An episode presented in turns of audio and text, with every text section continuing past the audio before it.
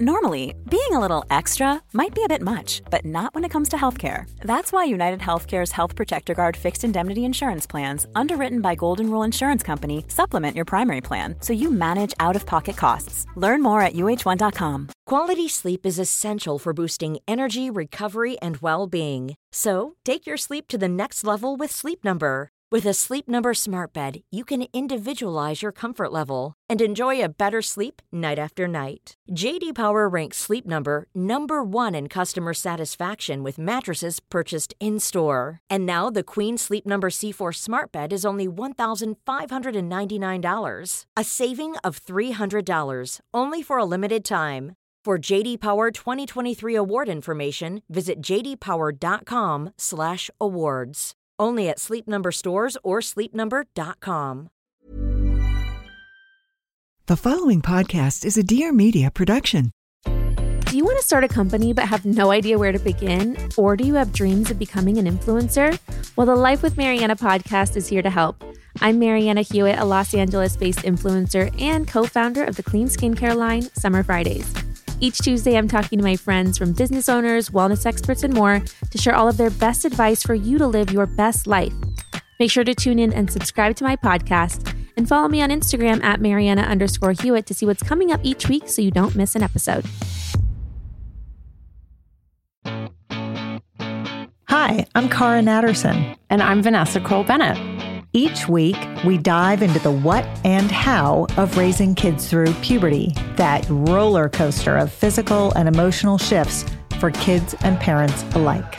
Combining reliable science and relatable parenting strategies, we will all learn about, laugh about, and yes, maybe even cry about adolescence, ours and theirs.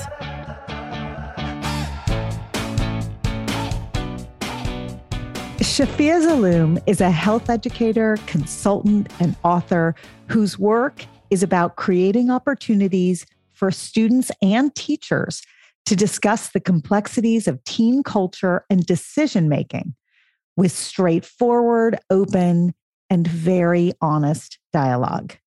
Shafia's book, Sex, Teens, and Everything in Between, has been reviewed as, quote, the ultimate relationship guide for teens of all orientations and identities.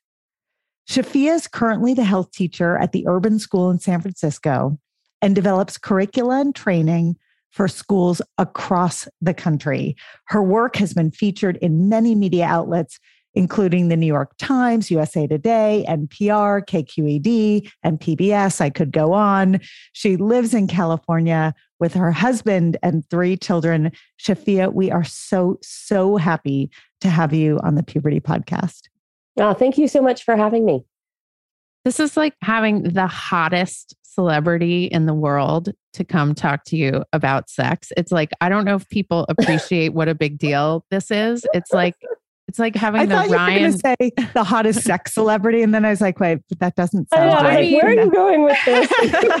if I had the right grammar to say that properly, maybe it would. But for those of you who are not yet familiar with Shafia's work, just know that you are in for a major, major treat. And some of you may know, but most of you may not, that Shafia works with the folks at Big Mouth, including my little brother, Nick, who credits her and her students with incredible insights into the sex lives and the puberty lives and the emotional lives of teens. So, a lot of what you have seen in maybe in a state of shock and wonder and a little bit of fear, a lot of it comes from Shafia's incredible work with the folks at Big Mouth. So, um, if it makes you feel a little better about watching Big Mouth, knowing that Shafia's guiding hand is in there somewhere, just keep that in mind.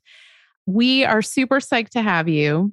I love how calmly you sit and listen to Cara read all of your accolades with like barely cracking a smile. If those were my accolades, I'd be like dancing around the room with my arms in the air.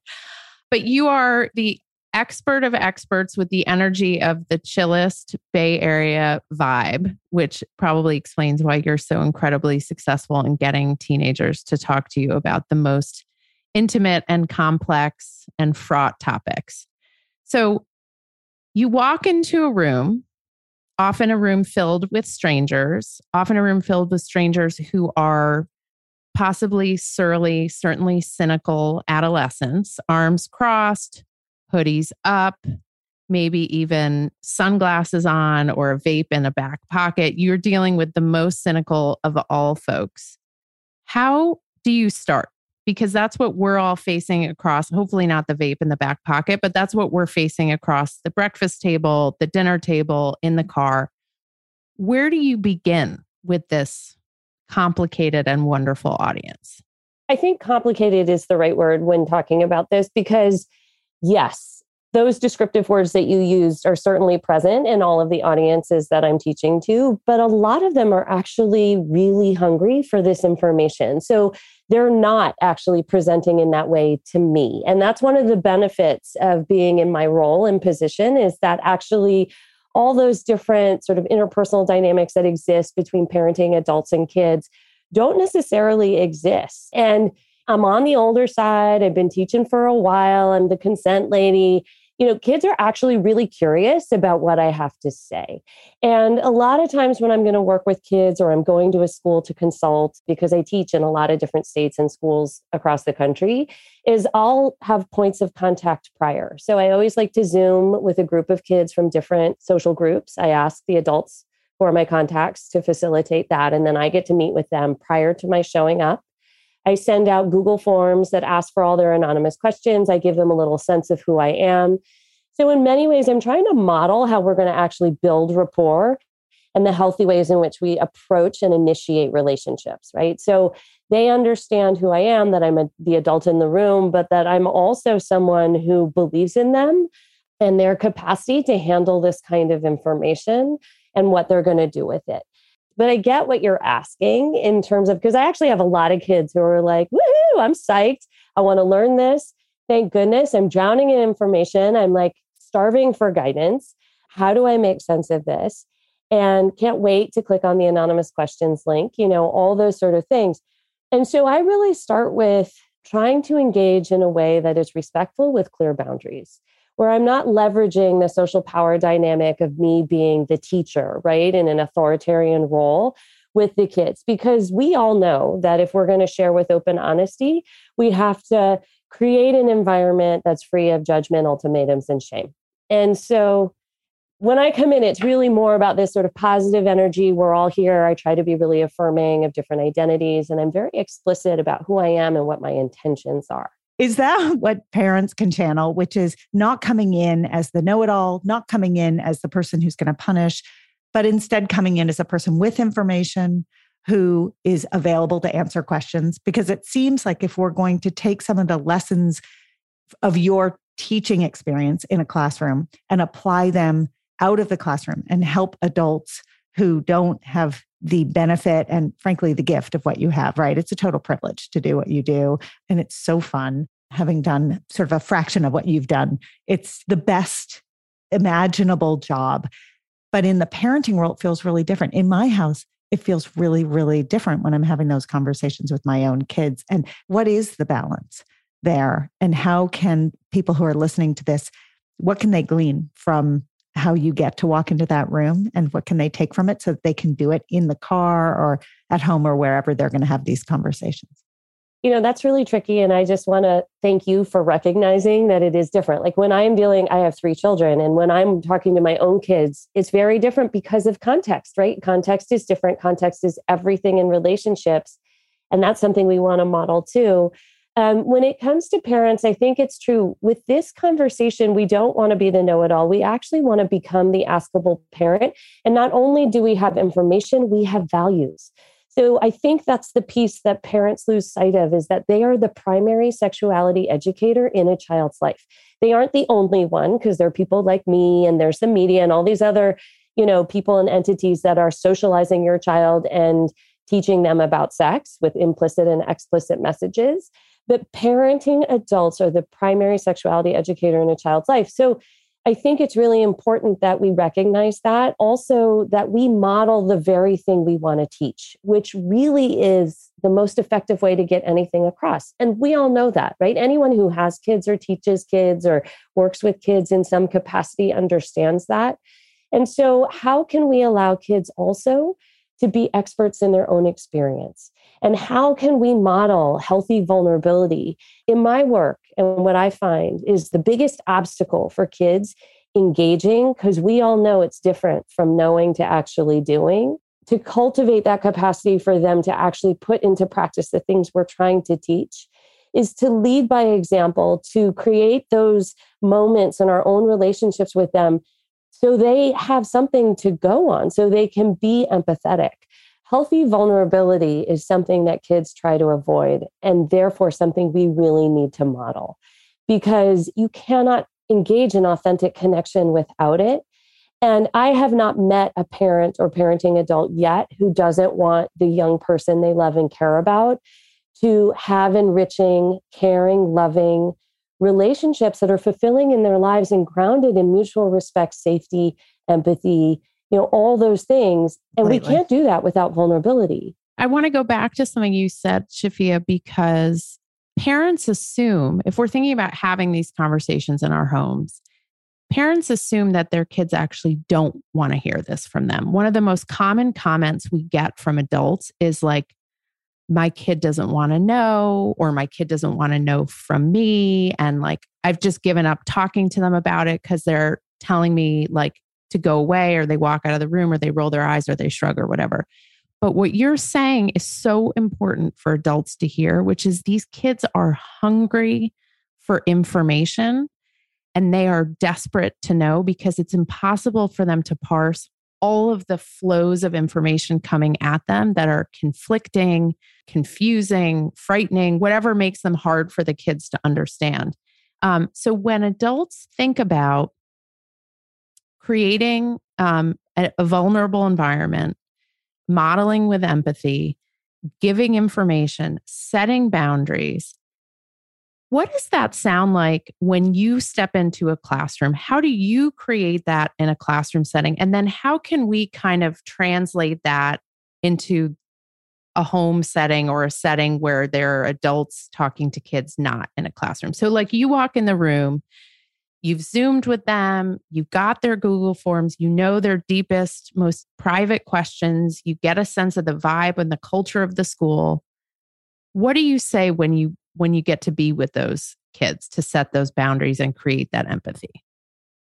I mean, first is is sharing but not sharing too much of like who I am and why I'm there, right? Because actually, the majority of the time, kids don't want personal information about the people they're engaging in conversation with or being taught by.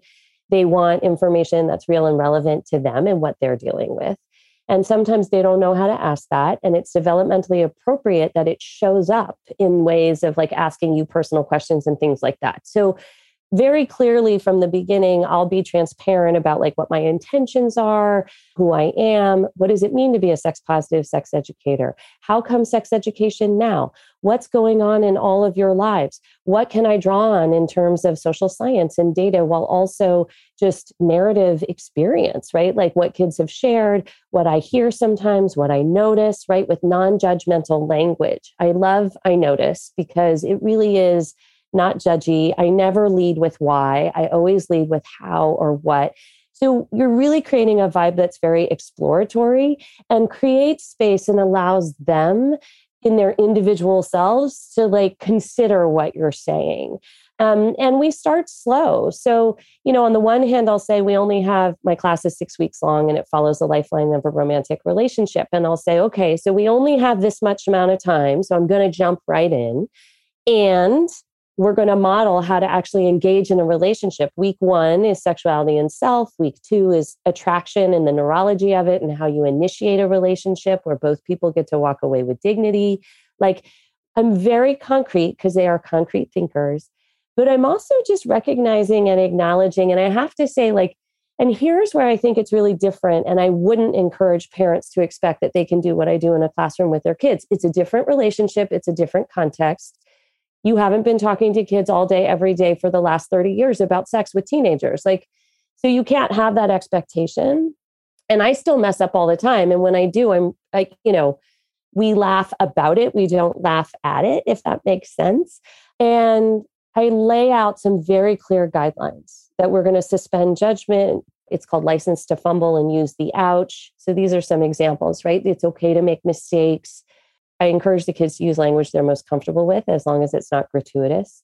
And so if something then within that context comes up that offends someone or hurts someone, they can say ouch and we'll pause and I will mediate whatever needs to have happen. You know, so it really is about being real and direct and honest. In a parenting role, I actually think it's a little different. I am giving huge amounts of information and guiding conversation over long periods of time. Parents don't actually, I wouldn't encourage them to do that. Parents are looking for collecting small moments. It's the value of these small victories, if you will, in which you're looking for just a moment where you could drop a value or ask an interesting question that inspires reflection, or you share something about something you've heard of and are wondering what they think, or if that's something they've seen in their own experience.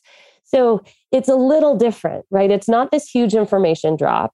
You know, if someone came up to you and knocked on your door and had something to offer, and you opened it just a crack to see what was on the other side, if you suddenly barged in and overwhelmed them with all kinds of stuff, what would you do? You'd shut the door, right? Like that would be our natural reaction. Same thing with parents. I, I would not encourage parents to suddenly go gather all this information and just like dump it on their kids in these really big moments and have these huge talks.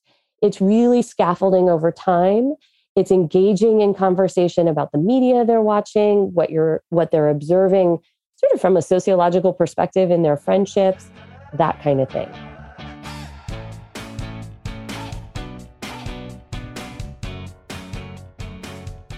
Hi, it's Vanessa.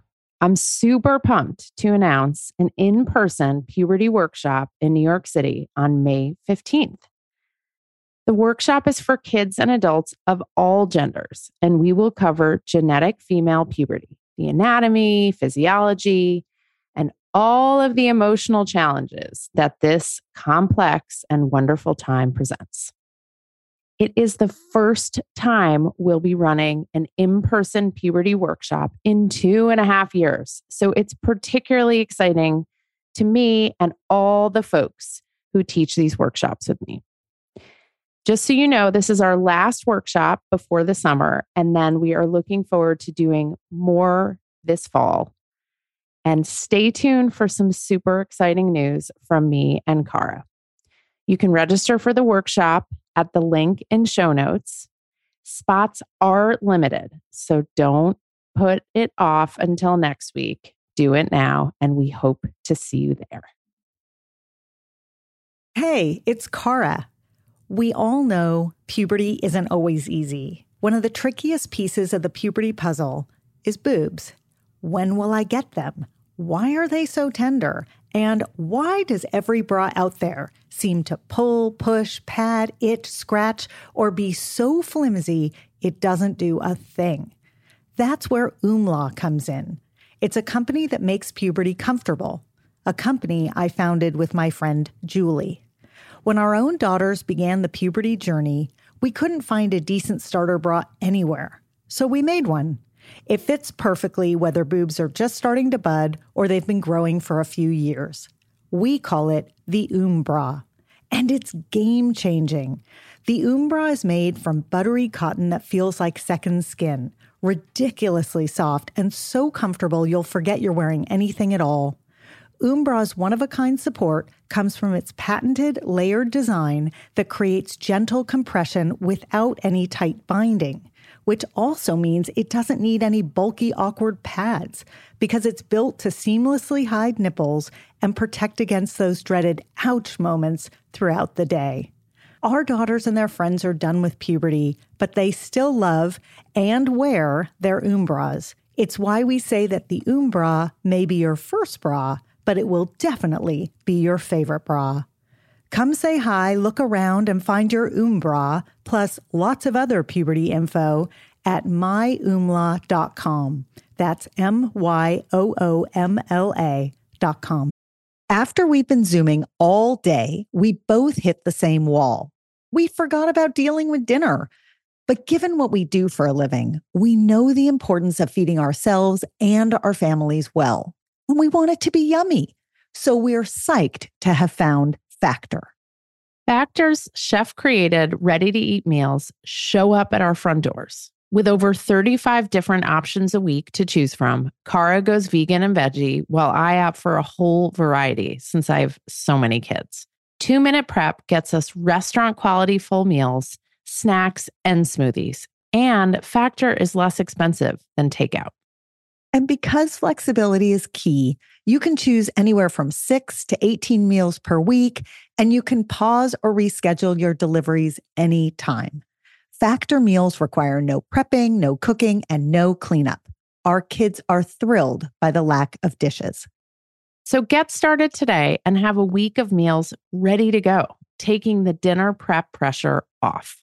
Head to factormeals.com slash puberty50 Use the code puberty50 to get 50% off. That's code puberty50 at factormeals.com slash puberty50. We know it's really tough when a kid's skin is breaking out for the first time or the hundredth time. But now there's an effective product that can help. It's called Phyla, and it's clinically proven to fix acne by targeting the bad bacteria on the skin without eliminating all the good bacteria. This rebalances the skin's microbiome, treating existing breakouts and preventing new ones. Phyla's active ingredient is a probiotic isolated from the skin of healthy, acne free individuals. This means Phyla can stop acne before it starts by eliminating bacteria in the pores without irritating or drying skin. And Phyla is safe for kids of all ages. Dermatologists recommend this easy three step system just cleanse, apply serum, and moisturize twice a day. My own kids actually use this product. They love it because it works so well. Get 25% off your first order of Phyla with the code PUBERTY. Go to phylabiotics.com and type in the code PUBERTY at checkout. Link is in the show notes to get started. I'm going to make you laugh. Last night, I was so excited about this recording, and I was rereading your book, which I'm just going to do a quick plug for parents and for teenagers. It is a remarkable read. I've read it before, I read it again. I just loved it. And I had this moment where I thought, oh God, I have not had this one talk that came up in your book. And so, what do I do? I take off my professional hat that knows how to do this. I put on the mother hat that really does. My Cara mom hat does not do this super well all the time at home. And I went into one of my kids' room, sat on the bed. Mind you, it's Sunday night. There's like a whole Sunday night homework thing happening in in their minds. This is really not exactly the time for a conversation around how exactly do you want to engage in a conversation about consent with your partner? Right. But I like in my mind, because I've been reading, I'm there. Right. And it's been in my head for the last couple of hours. And I'm so I'm there. So I plop down on the bed and I just launch into it. I mean, exactly what you've just described. I am at the front door and I am banging on it and I am barging in. And what did I get in response? I mean, a very polite, because my kids are used to me being out of sync with them in terms of timing of when I'm ready to have the conversation and when they are. But I got a very polite door slam and just like, Mom, actually, I have a project due tomorrow. Let's put a pin in this and we can talk about it later, which I was very, very patient. But it's exactly, exactly right. And what gets tricky here is that going back to something you said earlier, they do as we do, even more than they do as we say. And we need to model all these things. But when it comes to talking about sex, we're not actually modeling that piece of the equation for them because that's private and that's behind closed doors. So we can model everything that is in and around and adjacent to that. But there's this one gigantic bucket of items that they're never going to really watch us do. And it that feels like it muddies the water. Is that a fair way of putting it? Yes, for sure. And I love that story because I have those moments too with my own children, for sure. And I love that they're polite with you because mine aren't always so polite. Not always. I get, mom, you know, screaming, come on, can't you see? And it actually, so it's a moment, and to illustrate some of what you just said, you know, consent is a vibe, not just a moment when people's bodies are interacting or whatever else. The consent really is a vibe, and it's how you approach, right? Reading context, being attuned to someone, understanding when they're going to be receptive or not. How do we approach those conversations and ask? Do you have a lot of homework right now? I just came across this thing. I'm really excited about talking to you about it. And I'm restraining myself. When would be a good time? Right. And I love that they did that for you and basically mirrored what they would hope you would do for them. Um, which one day I'll taught learn. Them well, Shafia. they know actually how it should happen. But you're making such an important point because you're modeling consent when it's not about sex, right? And you talk Right. about that in the book, and we talk about that a lot with kindergartners and kids standing in line and pushing each other, or kids playing with each other's hair and they don't want to be touched. So the this is important to me. I want to talk to you about this topic.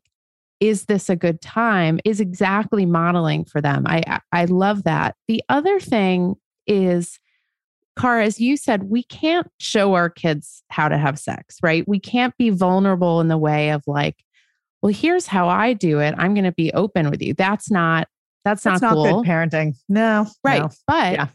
we can model for them the vulnerability that it takes to be open with their partners when they have those conversations, right? So it's not like um, specifically in the sexual context, but it is, hey, you know what?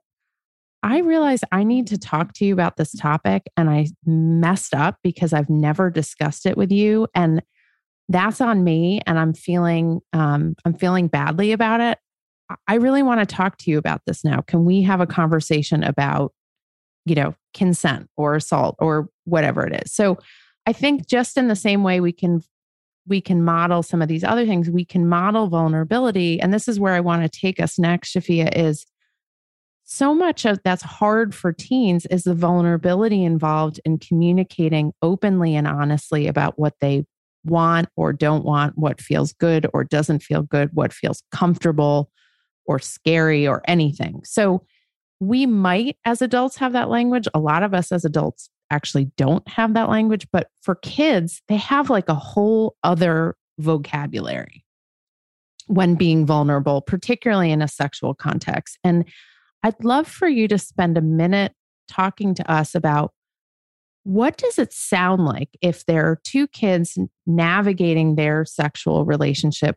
What does that conversation sound like between them? Because it definitely doesn't sound like what, you know, hi, do I have your permission to touch your genitals? Right? Like it doesn't sound like that. What does it sound like based on your conversations with kids? Not anything. I mean, there's a lot of silence. There's not a lot of talking because a lot of kids are learning about the mechanics of sexuality. Backing up just a little bit, you were talking about how, as parents, we model the values that frame this conversation, right? Which I think is so important to understand that the majority of sexuality education is about values.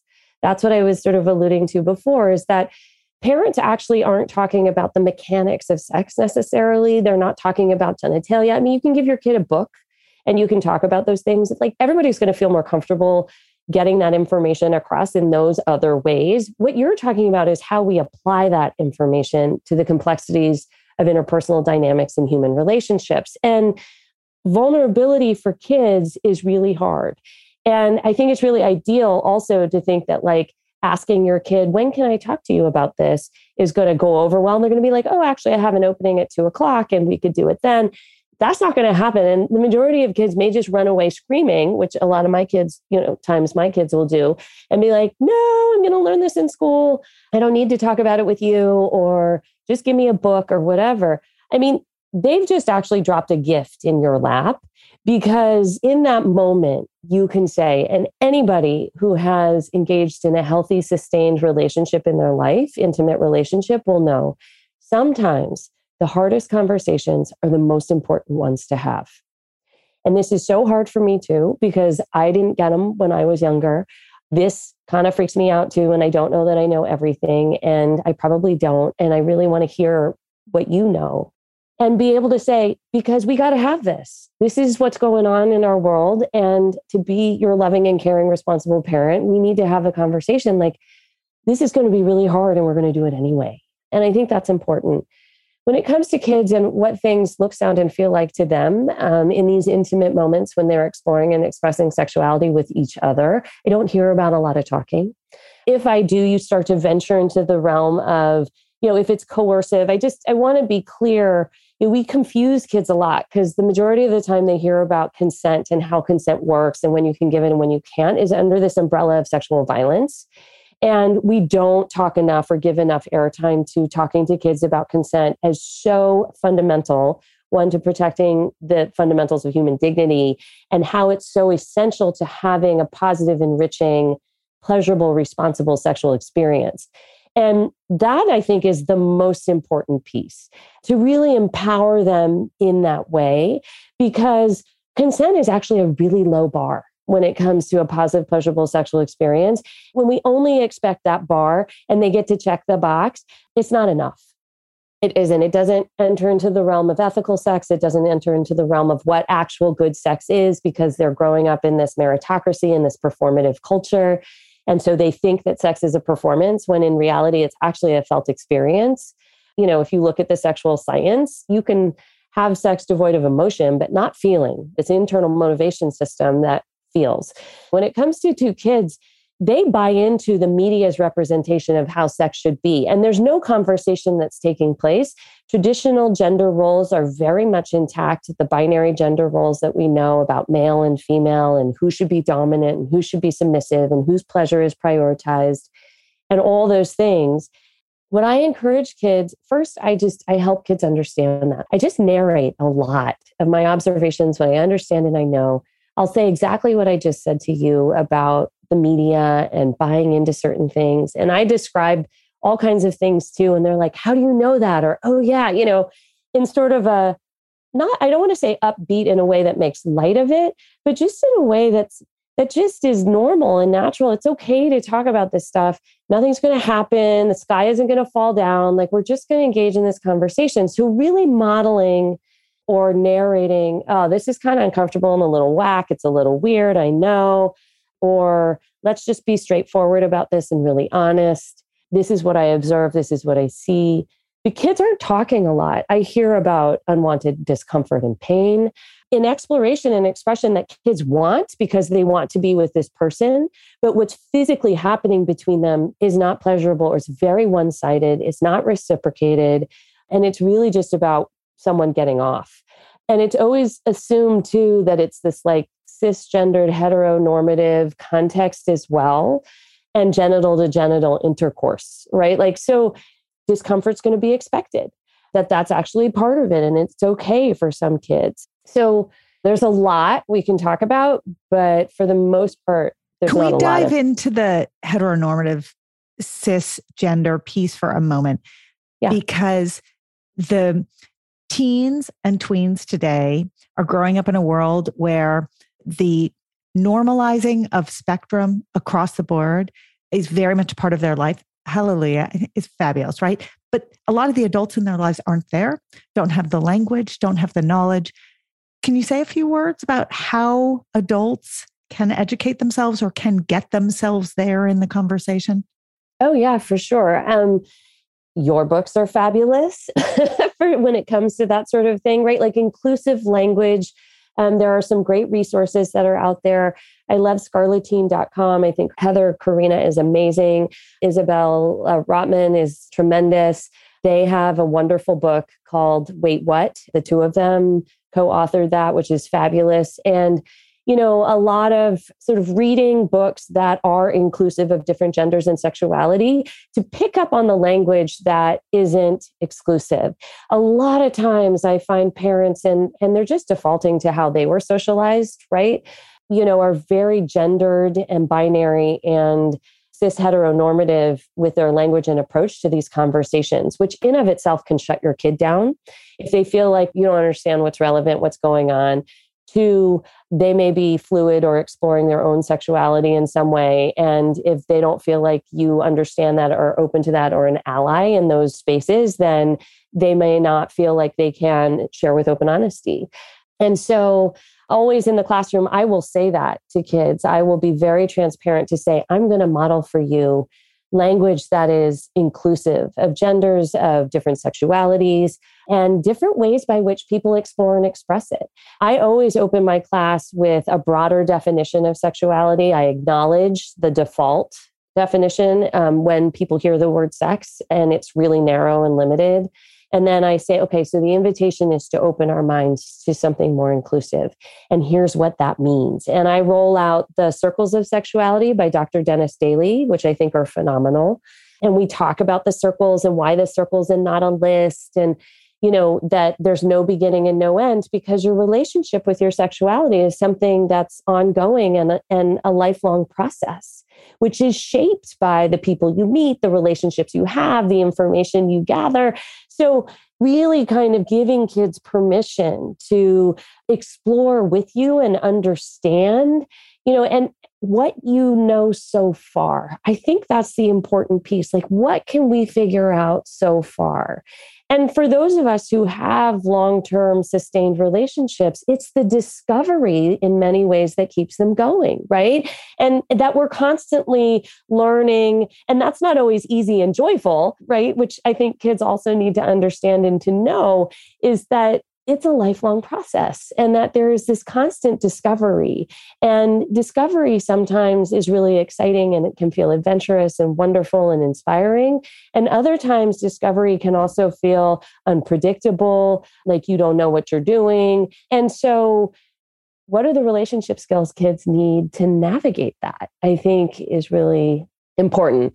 I think I rifted in a different direction and feel free to bring me back. But I want to go back because not everyone has your fluency and your comfort talking about these things. And God, I wish we all did, but we don't. And one of the things that I have found most effective when I'm treading into territory where I don't feel confident, I'm talking to kids, is I kind of just ask them, like, well, how are you referring to gender? Or how are you referring to sexuality? Or what's okay in your school right now? Um, because they know so much more than we do on this stuff. And like, it changes seemingly minute to minute what's okay, what's acceptable, what's inclusive, what's not inclusive. So, for folks who are listening who are feeling pretty trepidatious about this, a great place to start is with some of the language that Shafia mentioned earlier, which is like using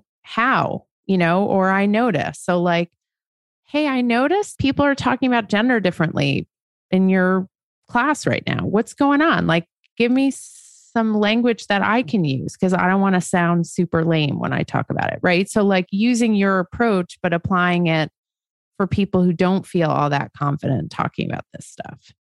Yeah. And that's what I mean by allowing kids to be experts in their own experience, right? They're navigating a social landscape that they only really understand the geography of. And so I think that there's opportunity going both ways, that you have the opportunity to build credibility by modeling vulnerability, by trying not to know what you don't and trying too hard, because kids have that, a sensitive radar for that too. And then also allowing them to teach you allowing them to be experts in their own experience, to build confidence, to engage in reflection and acknowledge what's happening in that space by just saying it. And I think that's a really important piece. I ask my kids, especially with technology, all the time to educate me.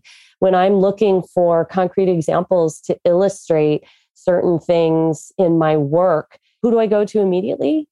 The kids I work with, they are my greatest teachers and inspiration, always have been. All of my work, all of the scenarios I use to teach, everything comes from my students. They are so generous and they know, and they have a power that we don't. And that is to know what kids are up to when the adults aren't around. And that's why we want them to share with open honesty so we can engage in those conversations. One of the super important details connected to that is that for adults who are afraid to let youth voice guide them, you keep your head in the sand.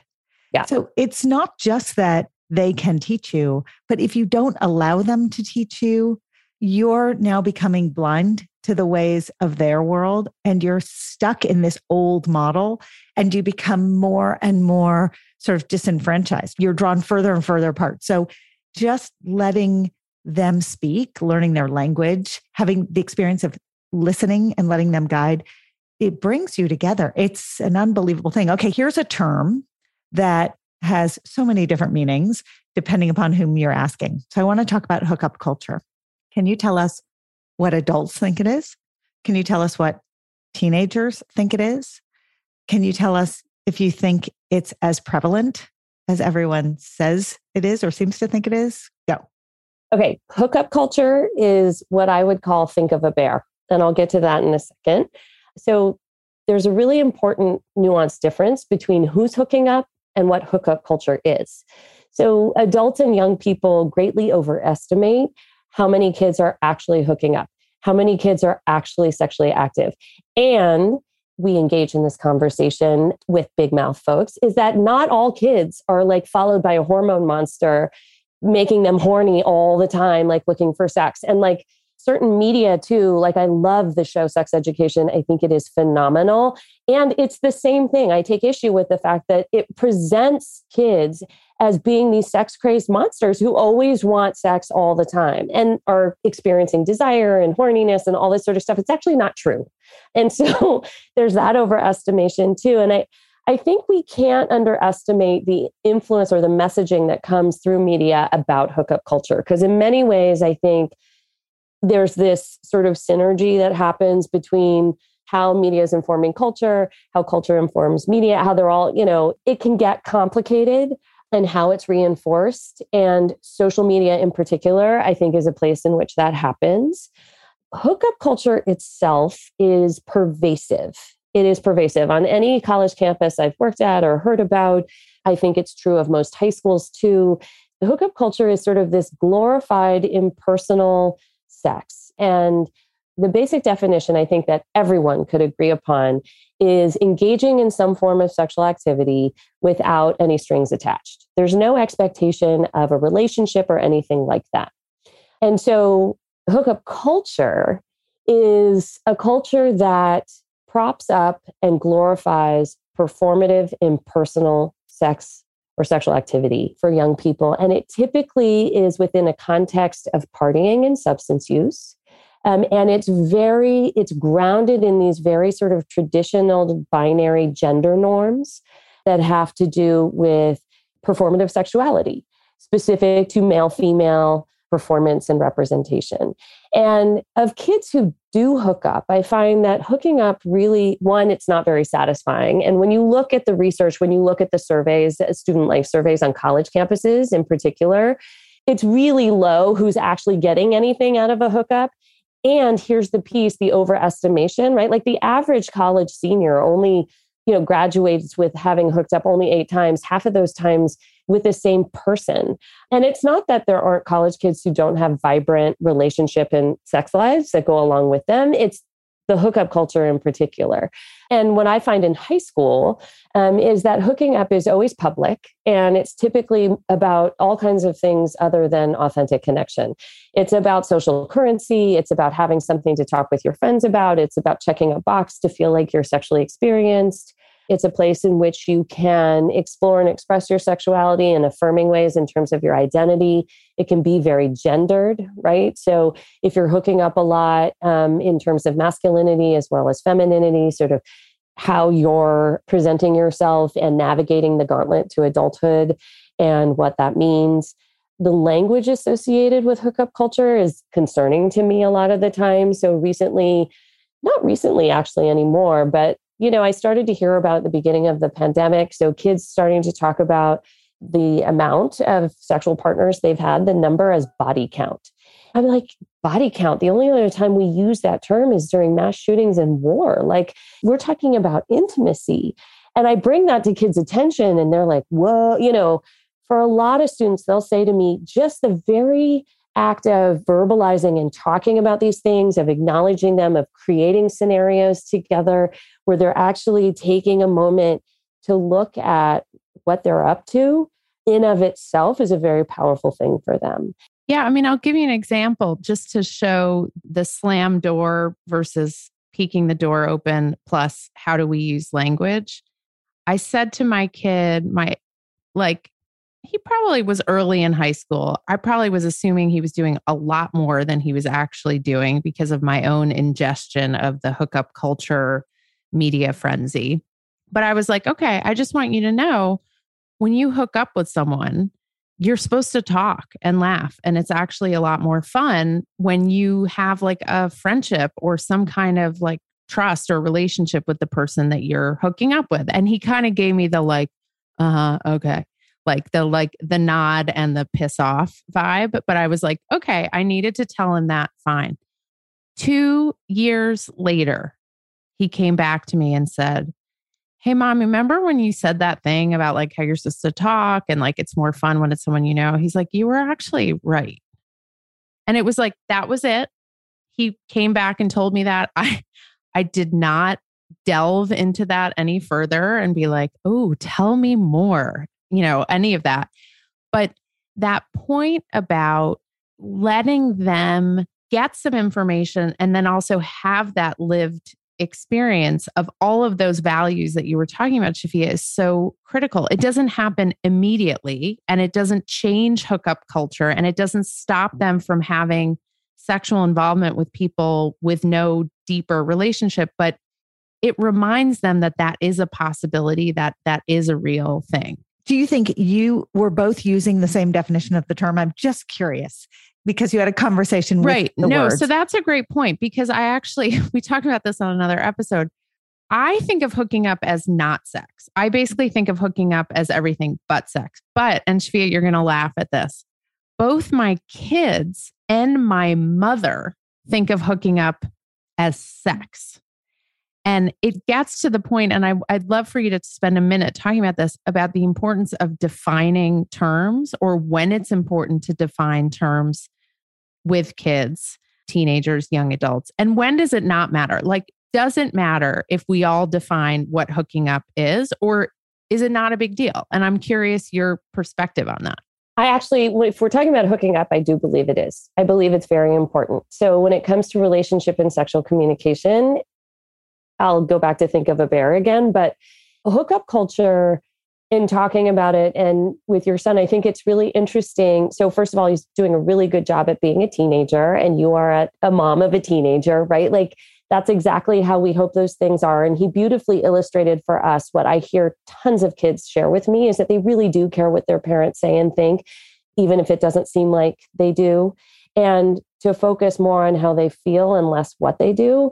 And I think that's part of what you pointed into, right? Like it's supposed to be fun, right? That's an emotional embodied experience. And more and more, we need to connect kids to their emotional embodied experience because the popular culture is constantly telling them to disconnect and in a very gendered way.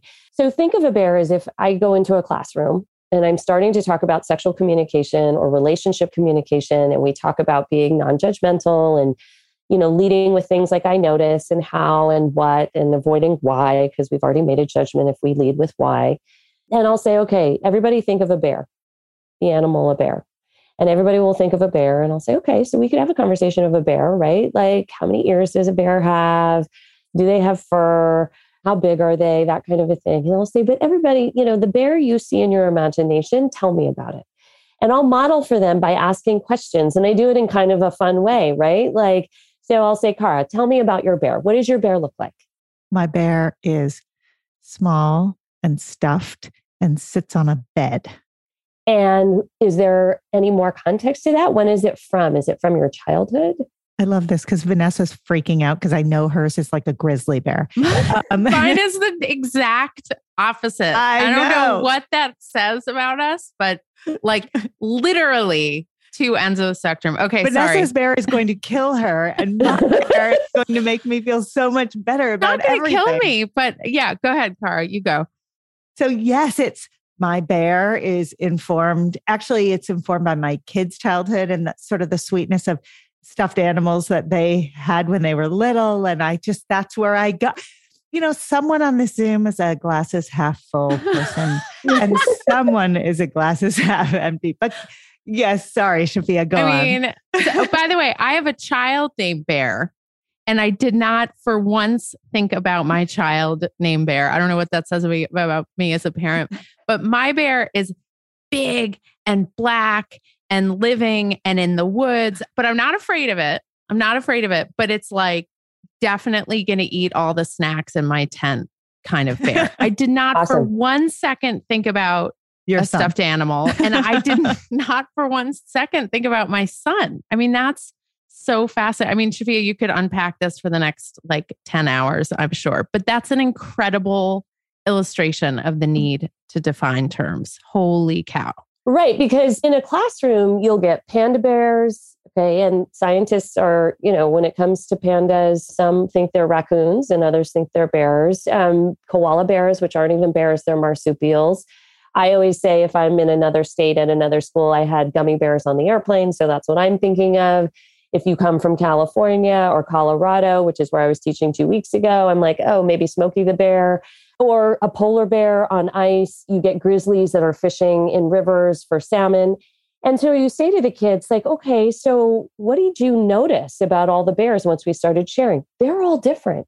And if you're operating under the assumption that the bear you're talking about is a polar bear on you know vanishing ice up in the arctic and someone else is thinking about the little teddy bear that's on their bed that represents childhood and intimacy and all these other things. You're not agreeing on the same thing even though you think you're having a consensual conversation. And there's the legal responsibilities of consent and all those different things but i feel like as parenting adults you know that's important piece but we want to get to what's ethical. So like in terms of that we're engaging in romantic and our sexual relationships that actually enrich and fulfill us. Um, and so think of a bear, and then I'll ask all the kids, well, what you know contributed to the bear that you thought of? And ultimately, we'll get to you know experience. I was just in a national park, you know, whatever it is, the teddy bear sitting right here, and I'm in Zoom class, whatever that is. And that further enriches, right? Like our understanding of how important this kind of communication is. And then I'll talk about context because that is context. And context is everything in relationships. And if you're going to delve into that conversation about consent, context is important, as is intimacy, right? So with kids, I'll talk about intimacy. And as parents, I think we can bring attention to this too. Remember when we were younger and we read books before bedtime, and that was our ritual, or if it was listening to music or singing a song you know, that was a time that they could depend on, where we gave our full attention, where we took the time, you know, when we were about to go to bed, where we took the time to pay attention to each other, to listen to each other, to have a shared experience that affirmed our relationship and our connection before you go into sleep because for some children sleep is a vulnerable state of being right? And so that's intimacy that's the emotional embodied experience of intimacy. So, helping our kids understand what intimacy is. This is the counter narrative we're creating, right, to the culture that's pushing things like hookup culture and all that sort of stuff. And then, context, I'll say to kids, and they actually really enjoy this one. Wherever I am, I'll ask for the local street that kids go hang out on. And I'll say, okay, so you're with your buddies and it's after school and you've had this long, hard academic day and you're walking down the street and you're engaged in horseplay. You're kind of like, you know, shoving each other, punching each other a little bit. Everybody's on the same page. It means the same thing to everyone. Everyone's laughing with each other. It feels joyful, like you're relieving stress, like you're bonding, like you're supporting each other after a long school day some rando on the street sees what you're doing and thinks it looks really fun so they they're thinking i'm going to go up and do that same exact thing. And they come right up to you and they start doing exactly what you've been doing and mirror all the horseplay. What's the emotional embodied experience of that? And kids in an instant will say surprise no go away confusion anger violation fear you know all those things. And i'm like okay same exact thing right? That person mirrored the horseplay, same exact thing, totally different context. Context is variable, it's shifted in a moment. That's why you always have the right to change your mind.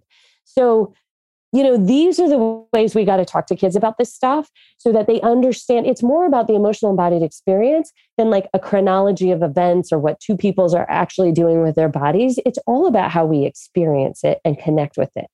I hear you drawing a lot of parallels rather than going straight. I don't want to say straight for the jugular because that sounds violent, but rather than going like straight to the point, I hear you creating a lot of parallels, a lot of metaphors, a lot of ways to talk about stuff without delving right into it and having them eliciting for them an emotional response, right? You talk about the emotional embodiment of different experiences, eliciting for them that experience in another way. And I think that's such a powerful tool for parents to think about when, gee, it's really hard for me to talk about blowjobs and anal sex but I can talk about like, well, what does it feel like to do something that you don't feel ready to do? Or what does it feel like to do something that requires a lot of thought and preparation and communication, right? So, like, I love the way you're drawing a pathway for people that's almost like kind of walking alongside the conversation rather than making people feel like they have to delve right into the conversation.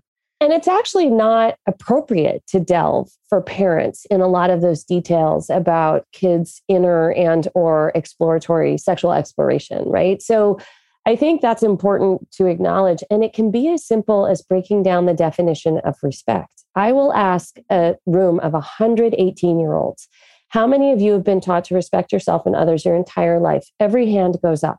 And then I'll say, who can with confidence give me an accurate definition of what that means? Mm. Every single hand goes down, and all of them look at me like a deer in headlights. And I'll say, okay, so let's build one together. What do you think? Because I imagine you have a feel, right? So the thing is, though, a lot of kids have a misinformation that respect is treating people how you want to be treated. What if you're some touchy feely person who goes around the world thinking that like everybody wants to be treated in the same way, where you can be really lovey dovey, touchy feely, or whatever, and you're not that person who's into touch, or you've just come out of a pandemic and you're not back to touch, or you never was at touch because you're asexual or ace, right? Like, what about that? So, respect is actually treating people how they want to be treated. And how would you know how to treat someone? You have to ask. So it can be as simple as that. For me, dignity is a word that I am doing everything I can to resurrect and to bring into conversation with young people because dignity and the emotional embodied experience of dignity, I think, is so important for all of them. And it simply means you've been treated like you have value. And I hope you also notice that in these metaphors, in these ways, we're teaching kids how to think about this. It's the fish or teaching to fish, right? teaching them how to think about these things, giving them practice, pointing them to the practice they've already had, and building a concrete bridge into other contexts. And I think that that's really where people go, oh, okay, I'm not talking about like the intricacies and mechanics around, you know, sexual exploration, although that may come into play depending. But it's really more about values and how we treat each other because that matters. It's about educating people on how to treat you and listening for how other people want to be treated. Which goes full circle to your how and why, right? Right. And so it's really for parents, I just want to make this leap and make sure we get there is talk about media one, you're helping them to deconstruct and to be filters versus sponges, right? And two, it offers this, it doesn't feel as intimate. And it shouldn't feel that intimate when you're talking about sexuality with your parents, right? So it provides this buffer, but it can still be really substantive and meaningful when you dialogue and sort of uncover the meaning of what you're seeing and how you're engaging in conversation with your kid about it. So find out what they're binge watching, watch a show with them, and you're just dropping remember the collecting small moments? Like you're just dropping a question. You know do you think they both got to walk away with their dignity? Because and here's the thing and this is a mantra in my class like for sexual exploration and relationships to be healthy they need to mean the same thing to both people. Or there needs to be very clear conversation and consent around the fact that it doesn't and people need to articulate what it does mean to them and they need to agree in that way but for young people in particular, I always want to focus with them because it's about safety too. Whatever's happening means the same thing to both of them. And so I'll say that. I'll say, do you think that meant the same thing to both of them? Do you think they both got to walk away with their dignity? You know, that's the only question you need to ask in that moment, right? Maybe then another week or two weeks later, as you continue to watch the series and talk about these characters like they're real people, right? Was that consent it looked like it was wordless consent and that it was actually consensual because of the vibe or do you think it was the music that they put with it because i can't actually i'm having a hard time figuring that out right like That's the stuff. And I would imagine some adults don't know the answer either because a right. lot of this teaching is new. Yeah. We didn't, write Generationally, we didn't talk about it. So I'm listening to everything you're saying, thinking it's okay if I don't know the answer to the question. If I don't know if that was consent, that's okay. Yeah. And that's what I think we're trying to engage our kids in is sort of this self reflective exploration to try and figure it out. Because what we know is that all relationships are expressed and manifest in individual ways, right? And I think that in saying it's okay, you're modeling the vulnerability, you're modeling the questions to ask yourself and how right? Like to ask yourself, and what are the ways in which you might know or not know? And actually, in reality, the only person who's going to know what the emotional embodied experience of a narrative is, is the person who's in it. So, it, helping our kids and ourselves, because so Marc Brackett does this amazing work at the Emotional Literacy Center out at Yale, and he wrote this book, Permission to Feel. And he talks about how our vocabulary is so limited when it comes to expressing the nuanced uh, emotional embodied experiences that we have that we you know default to good bad sad you know the very basics without including more nuanced language to get to the accuracy of how we're actually experiencing something and where we do in our bodies and what's the language for helping someone else understand that and so I think those are the things that we can focus on. You know, I'll do a whole parent education workshop and after an hour and a half, never even mention the words vulva, vagina, penis, breast, whatever.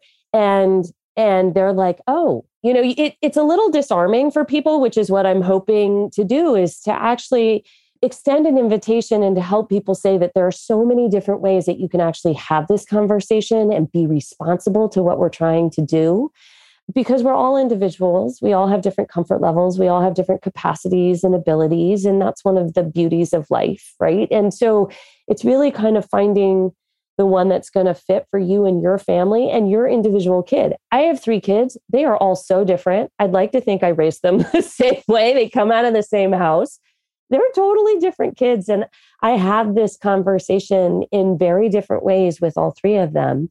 And in the classroom, too, is in some of the stories I think that I've shared is trying to talk about things in a way that allow for individuality, where I'm not being prescriptive, but calling on universal truths or experiences or things that kids can then see themselves within or can resonate with them. And I'll say, I'm going to try and model all kinds of different ways to talk about this, all kinds of different language, because I want you to have opportunity and I want you to be able to think of what's going to resonate best with you. Because ultimately, that's what we're hoping, right? Like, okay. is that they're going to be in relationships that have a sense of belonging, not fitting in. And I think for teenagers, it's really relevant, like that you want to be on the lookout for relationships that cultivate belonging, where you feel like you can be your true self, not ones that you have to fit into, where you have to strategically modify who you are to be a part of something. Because belonging is also something we cultivate in our hearts, right? So that no matter where you are what you're doing, you know what it means to belong and what it means to be felt like treated with dignity and that that's what you can expect and have the right to in your relationships and what your partners can expect and have the right to in relationship with you. And that's ultimately what I'm hoping parents are going to be talking to their kids about. And the information piece, it's actually, I think, a better place is in a classroom for them to get that kind of information about those things because it just makes it weird and awkward. exactly right. It's exactly right. So when we wrap these episodes, we like to have a takeaway message, something that came from the conversation that just distills down the messaging that we either all hope to send or the lesson that we all learned. But for this episode, I'm wondering if we can do something slightly different, which is have a takeaway through the lens of my, how this has all changed. So the prompt is given that a lot of the language is different. The social norms are different. The laws are different. What takeaway can we give to the adults who are in the lives of these tweens and teens that will hopefully resonate with them. And if teenagers are listening, and we love when teenagers listen, you know, hopefully we're giving good advice, but we're very open to your advice here. So I'll start and say that my takeaway from the conversation is a deep reinforcement of the fact that the language has really changed. And it's not just the language around consent, which I don't remember learning any consent language when I grew up, but it's also the language around sex and what it means. Take your bear example and substitute the word sex for the word bear. And people are thinking about 20 different things when we ask what the word sex means. And just walking into a conversation with that notion of what I might mean because of the way I learned it or my own life experiences is not necessarily where my kids or the kids that I'm speaking to are at. And it's not necessarily what they mean. And so, you know, leaning into this concept of defining the terms without my definition being right. From this conversation, what I got is my definition is my definition. My job is to understand what the other person's definition is as a starting point for a really great conversation. Vanessa, what's your takeaway? I think to take the pressure off of having always having really direct conversations and finding ways to bring out the kind of lived experience, the emotional reaction to the complicated aspects of intimate relationships, sexuality, vulnerability, all of those things without going right to the point and instead finding other ways to talk about it, think about it, elicit those reactions in a kind of more subtle and gentle way, which is not my specialty, subtlety nor gentleness. But in this case, I think it's a lot more effective than being super direct. And so I love that. I've learned something new and wonderful from you today, Shafia, with that. And I'm and I'm grateful. Do you want to bring us home, Shafia, with a kind of a last takeaway for our listeners? Sure. I think the takeaway for me is something I hope people are going to talk more about, and that's love. So, what we do know too from research is that, and I'm happy to share that, but I'm not going to cite it right now Making Caring Common Project, which is a fabulous resource, and a study called The Talk, is that our young people are grossly unprepared for caring and loving relationships. And are struggling to figure out how to engage in, and this is a developmental task that's in front of them right now, how to engage in a healthy, sustained, intimate relationship in their lives. And what we know is that as adults, parenting adults, we're doing great in the sense that we have these intentions to check off the boxes and to talk about safe sexuality practices and the things we talked about today. But what we're not doing enough of is talking about love and what it feels like, what that emotional, embodied, connected experience is when it comes to a caring and loving relationship. And that love isn't perfect, and that love and relationship skills can sometimes be different things, but that we need to talk about what we're actually aspiring to and not so much what we're trying to avoid and be careful of. And so, if we could just talk more about love and joy and how that balances with respect, I think that would make a tremendous difference in the lives of the young people that we love and care about so much. I love that. Beautiful, beautiful note to end on. Shafia, thank you so much for taking the time to be with us. It was, I learned a ton and we know that so many parents and adults caring for kids will learn from all of your wisdom. So thank you. Oh, thank you for having me and your interest. It's been super fun. Thanks so much for listening. You can follow us anywhere you get your podcasts or check out our Instagram at the Puberty Podcast. If you have questions or stories to share, email us at thepubertypodcast at gmail.com. And for more puberty info, check out myoomla.com or dynamogirl.com. Bye.